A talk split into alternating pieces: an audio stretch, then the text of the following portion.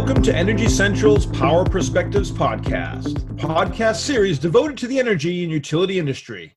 Since 2019, we have discussed the dynamics of our power system with leading minds in science and technology and policy and industry. Today's episode is part of our leadership series where we step into the C suite and discuss directly with executives about the challenges facing the utility of the future. I'm your host, Jason Price of West Monroe, recording from New York City and joining me from Orlando, Florida, is Energy Central's community manager, Matt Chester.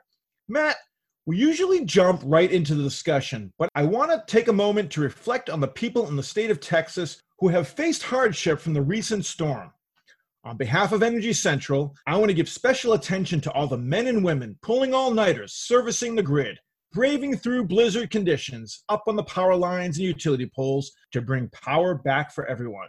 If you've seen the photos, then you know what I'm talking about. We must not forget that these professionals are putting their lives on the line, literally, to get the electrons, gas, and water flowing. You're absolutely right, Jason. And for those outside the industry, they may not think too much about the hard work the utility workers put in day in and day out to keep the grid humming 24 7 they don't recognize how critical it is until something goes wrong, which happened recently for so many in Texas. So our thoughts are with those who are impacted, and we thank the people in the field working to restore power and those who are working constantly behind the scenes all the time, even when the spotlight isn't on them. That's right. Thank you, Matt. I could not have stated any better. Before we dig in, let's thank our sponsors who have made this episode possible. To West Monroe, West Monroe works with the nation's largest electric, gas, and water utilities and their telecommunication, grid modernization, and digital and workforce transformations. West Monroe brings a multidisciplinary team that blends utility operations and technology expertise to address modernizing aging infrastructure, advisory on transportation electrification, ADMS deployments, DER, and cybersecurity. To Esri, an international supplier of geographic information, GIS software, WebGIS, and geodatabase management applications. To Anterix, focused on delivering transformative broadband that enables the modernization of critical infrastructure for the energy, transportation, logistics, and other sectors of our economy.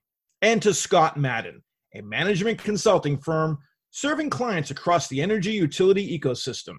Areas of focus include transmission and distribution, the grid edge, generation, energy markets, rates and regulations, corporate sustainability, and corporate services. The firm helps clients develop and implement strategies, improve critical operations, reorganize departments and entire companies, and implement myriad initiatives. Back in August of 2020, Patti Poppe, then CEO of Consumers Energy, joined us for the Leadership Series. We were only six months into the pandemic, and you may recall Patti brought us into the C suite and walked us through what those early days of the pandemic felt like from the desk of a CEO. In December, only three months ago, Patti took the helm of PG&E, and the baton was handed to the distinguished veteran within the ranks of Consumers Energy. Today's guest is Garrick Rochow, the new CEO. Consumers Energy is number 443 in the Fortune 500 largest public companies and number 22 of the top 25 IOUs in the Fortune 500. Garrick joined Consumers Energy in 2003 on the generation side of the business and now leads the company nearly 20 years later. Garrick has a lot on his plate, and we are thrilled to have him join us in the virtual studio where he will discuss what the transition to the role of CEO was like during these unprecedented times and dive into the vision for the utility moving forward, one that centers around leadership, transformation, and community. Garrick Rochow, CEO of Consumers Energy, welcome to the Power Perspectives podcast. Thank you, Jason, for having me today. I also want to comment quickly on the situation in Texas. Our hearts go out to the residents and our utility partners in Texas as they dealt with statewide outages and historically cold temperatures in February. Absolutely. Garrick, let's start off with I want to congratulate your appointment to Consumers Energy. When you first got into the energy business years ago, did you ever see yourself becoming a utility CEO? I've worked in the utility business for my entire career. And when I came to Consumers Energy in 2003, to be honest, it felt like coming back to home. I was not just returning to Jackson, Michigan from the west side of the state. I was returning to a company my dad worked at. I love being out with our coworkers, being with line crews or gas crews, witnessing our commitment to serve. That is what makes me excited each and every day. That sounds great. So tell us, you've been at Consumers as CEO since December. Has your leadership style evolved since taking over as CEO? And what are you doing to involve your coworkers into the leadership style? You know, one of the things I believe, I believe in leader intent, which is simply a concise statement of what we must do to succeed. From my perspective, the importance of leader intent is just the thoughtful recognition that empowerment cannot be achieved by telling people what to do, but where we are headed. If the intent is known, the leaders will view all their decisions through that lens. We will make the best decision given the direction and conditions in the moment. I have been very transparent with my coworkers at Consumers Energy on my leader intent. Number one, leading the clean energy transition. And my guess is we'll spend a lot of time on this today. And then number two, our pursuit of excellence through the CE way. And number three, cultivating our culture ensuring our leaders create the environment that reflects our values. I know you've been in the role for only a few months, but it's been clear early and often that the name of the game for you is transformation, and particularly the commitment to net zero. Let's start with the basics here, because it's not always clear. When you look to the transition to net zero, how are you defining that goal? Quite simply, for us, it means eliminating the impact of carbon emissions created by electricity we generate or purchase. Yes, purchase. Uh, that's included as well for all our customers by 2040. Most only look at their own generation. We look at all. We have set the bar higher. If I could elaborate a bit more, we are in the midst transforming the industry.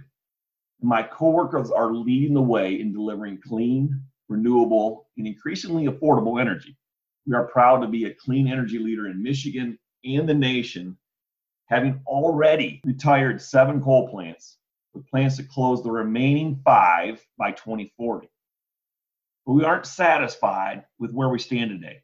We're aiming to transform the energy industry. And to do so, it's going to take increased innovation with a focus on excellence. In terms of how we get there, our clean energy plan is the starting point we will also eliminate coal, boost renewable fuel sources, and help customers reduce energy use and waste. We may also offset the remaining fraction through strategies such as carbon sequestration, landfill methane capture, and or large scale tree planting. All right. So, with the understanding of decarbonization and what is possible, and where perhaps there will be tougher challenges, what are the specific priorities you're putting in place programmatically and technologically to achieve this type of transformation? We're obviously relying more heavily on clean, renewable sources such as wind and solar. We plan, for example, to add more than 6,000 megawatts of solar by 2040, and those efforts are well underway.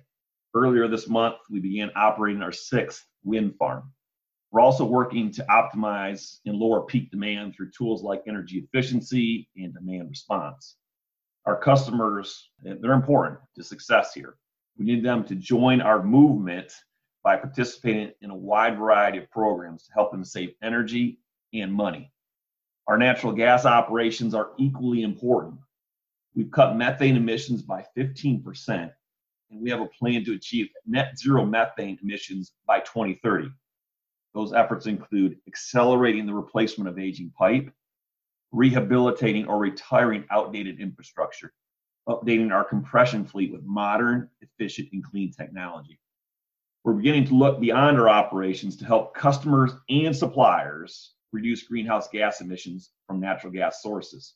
We want to lead a smart, clean energy transition to help the environment while continuing to safely deliver the energy our customers need in a cold weather Midwestern state. So, Garrick, it, it seems like a key task is cutting through almost all the buzzwords and actually talking about change. So, it's, it's great to hear you speak about how well thought out the goals that consumers are. Uh, I'm wondering if you could also touch a bit more about how you're making sure this transformation isn't just a checkbox at the management level, but is is actually something pervading all the decisions that are being made and the work being done. What it offers is this: there are many companies out there with ESG type pursuits, you know, environment, social, and government governance type pursuits.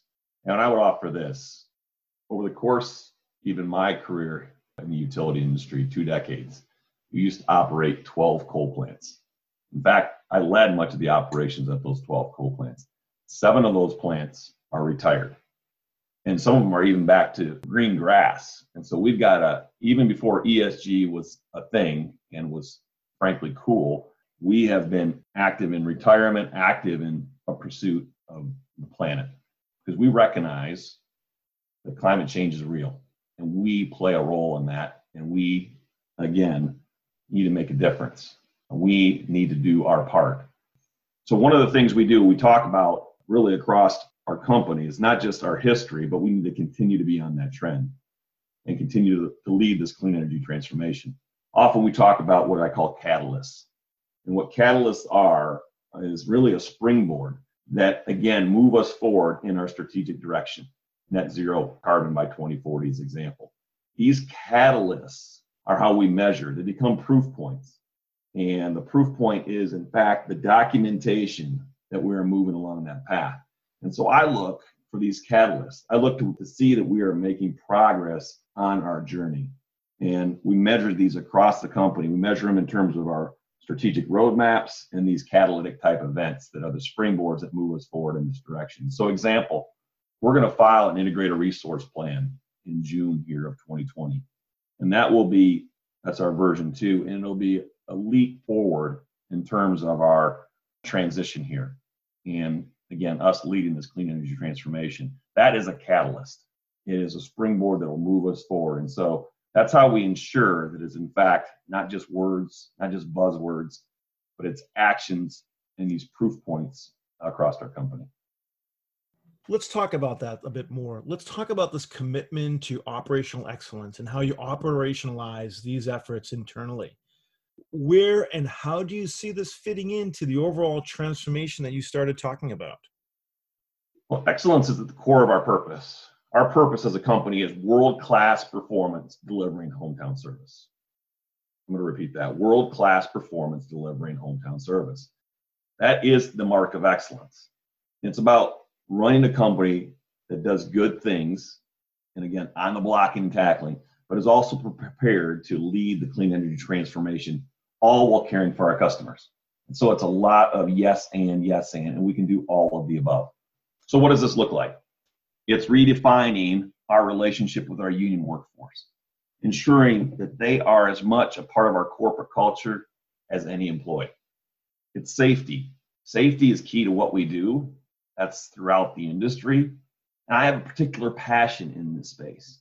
And it is about deepening our focus on keeping our coworkers and our customers safe.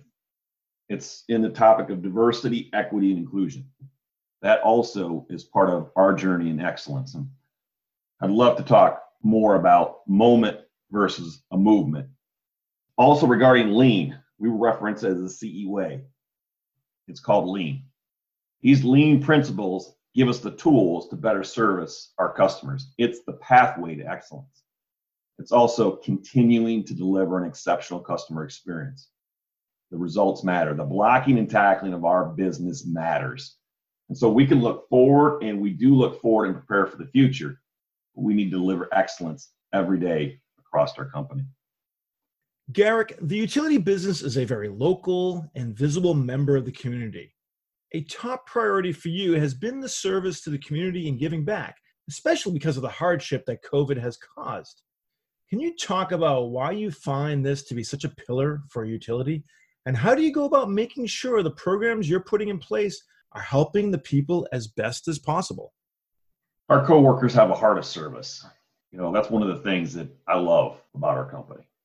And for utilities, but I would say with consumers energy, the safety and health of our communities has always been a top priority. And that is especially true during this COVID 19 pandemic. Many of us have experienced what this pandemic looks like. And you know, we sprung into action. Our company and our charitable foundation, in the midst of it all, adjusted our strategy. Our charitable giving strategy changed. And we focused on basic needs for our customers, just like everyone saw on food and shelter in particular. We've worked with nonprofits and economic development agencies to understand their needs. And we've worked hard, particularly in this small business area. They have been particularly impacted and affected by the challenges of this pandemic. Through our nonprofits, $5.4 million to these efforts, and then our company offered another 15 million help customers with their energy bills. We've also provided over 1 million to help small businesses in a variety of ways, in very creative ways. We've matched gift cards, dollar for dollar, being sold in over 50 communities. And we've supported a program in Jackson, and this is really unique, where local restaurants, local restaurants, they made meals using local ingredients. And those meals went to those in need, hungry and vulnerable members of the community. Really a unique program. And one of the last things we did, we partnered with a local hospital in our company's hometown of Jackson, Michigan. And we've had nearly 300 volunteers, my coworkers, volunteer at this vaccine clinic where they're doing the COVID vaccine distribution.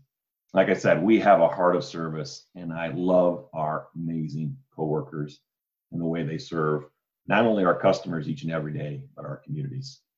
So the past year, obviously, it's been really trying both for businesses and customers, and especially for utilities. Kind of the the trust and satisfaction factors are so critical. I, I'm just curious if you found because of the past year, if there's been any new issues with customer dissatisfaction or the need to regain any trust from customers, or did you find that they were kind of with you each step of the way? we have found that our customer, we measure customer satisfaction uh, through Forrester and a customer satisfaction index. And so we, we see it on a daily basis. Uh, we measure it from a field perspective and through some of our other contact points, whether that be through the website or traditional means like through our contact centers or, or call centers. We've seen our customer satisfaction increase. Uh, in 2019, we were in second quartile from a customer satisfaction perspective over the course of uh, 2020, we moved quickly in the first quartile of performance, and we've stayed there even in the first couple months of 2021. So we've seen improvement through a variety of means, but many of the programs we offer, how we're working with our customers during this time of need, how we've improved the way we interface. Again, going back to that point on excellence. Those are a variety of ways. In fact, utilities record the number of complaints. And we are at our, a record low. We have never served our customers better. Record low number of complaints from our customers. And so we have been very happy with the way that we've navigated this pandemic. And we feel like the relationship with our customers has improved, which is truly important given just the nature of things around us from a pandemic and community perspective. I've also heard you mention the importance of culture of the consumer's energy workforce. Support and engagement of your coworkers is essential. Can you talk about what priorities you've emphasized to the consumer's energy workers as you became CEO? I wanted to talk about this. This is a difference between a moment and a movement. A moment, as you know, is an instance in time or an event in time. And a movement, most literally, is a motion from point A to point B. In social terms, you know, movements cause transformations. And I happened to be listening to a webcast on this topic of diversity, equity, inclusion. And they had this debate whether the events of 2020 were a moment in time or a movement. And at the end of that webcast, they debated it and never really came to a conclusion. But I thought after that message, it's leadership that makes the difference. Leadership in companies, in utilities, in the community is what makes the difference. And we get to decide, we get to lead whether that's just a moment in time or a movement. And as a leader within the company, within Consumers Energy, and a leader within the community, I choose, as a leader, I choose movement. We all know we must play a role in fostering D in our state. I mean, that seems very obvious. But when you choose movement, it's a commitment to make a difference. We have more than 8,000 employees that live here, that work here in our communities. And we believe that a movement is what we need for our communities and for our company. We've mentioned that you're still somewhat new to the CEO role at this stage, but you've also been looking to shape the future of consumers from various roles for nearly two decades. So I want to close by looking forward, something I know you've spent a lot of time doing personally. What does the future hold for consumers' energy with you as CEO? And what will customers be able to count on in the years to come? Well, you got me so excited about moment versus movement. I want to touch a little bit more on the diversity, equity, and inclusion. We need to do more in this space as a company, internal to the company and with our communities. And frankly, we've got a great record of performance, and you can look at various awards we won on diversity, equity, inclusion, but it is not enough. To my earlier point, this is a movement. I choose movement. So we're embedding diversity, equity, inclusion in everything we do, much like we've done in safety in the past. It's all about everything we do for the betterment of our employees, customers, and communities. Like I said, I choose movement as a leader, and we choose movement as a company. We stand for diversity, inclusivity, in a workplace where all are respected, all are heard and valued, and everyone belongs. That's an important piece. That's what our customers can count on. And one more thing this concept we talked about earlier in, in the podcast leading the clean energy transition. Our industry is an important inflection point. It really is. And you can see that whether it's what's going on in the from federal policy perspective, what's going on in the business community, what's going on from a climate change perspective. And as I stated earlier, we have the opportunity to lead. We get to do that. We have the opportunity to create an energy system, both electric and gas, that is safe, reliable, affordable, and clean. We don't have to pick and choose. We don't have to sacrifice one for the other. We will interface with our customers in new ways and offer new service and change the way we interact with them and they interact with energy. Our first major announcement will come with the filing of our integrated resource plan in June of this year, which I talked about earlier. You know, our customers can count on us to be a leader in this clean energy transformation. I can't think of a better way to close out this with that message you just shared with us, Garrick. Thank you so much for being with us today. We definitely wish you immense success in your work and in your new role. Thank you for sharing your perspective and your vision with all of us. Thanks for having me today. You can always reach Garrick Rochow through the Energy Central platform where he welcomes your questions and comments. Once again, I'm your host, Jason Price. Plug in and stay fully charged in the discussion by hopping into the community at energycentral.com. And see you next time at the Energy Central Power Perspectives Podcast.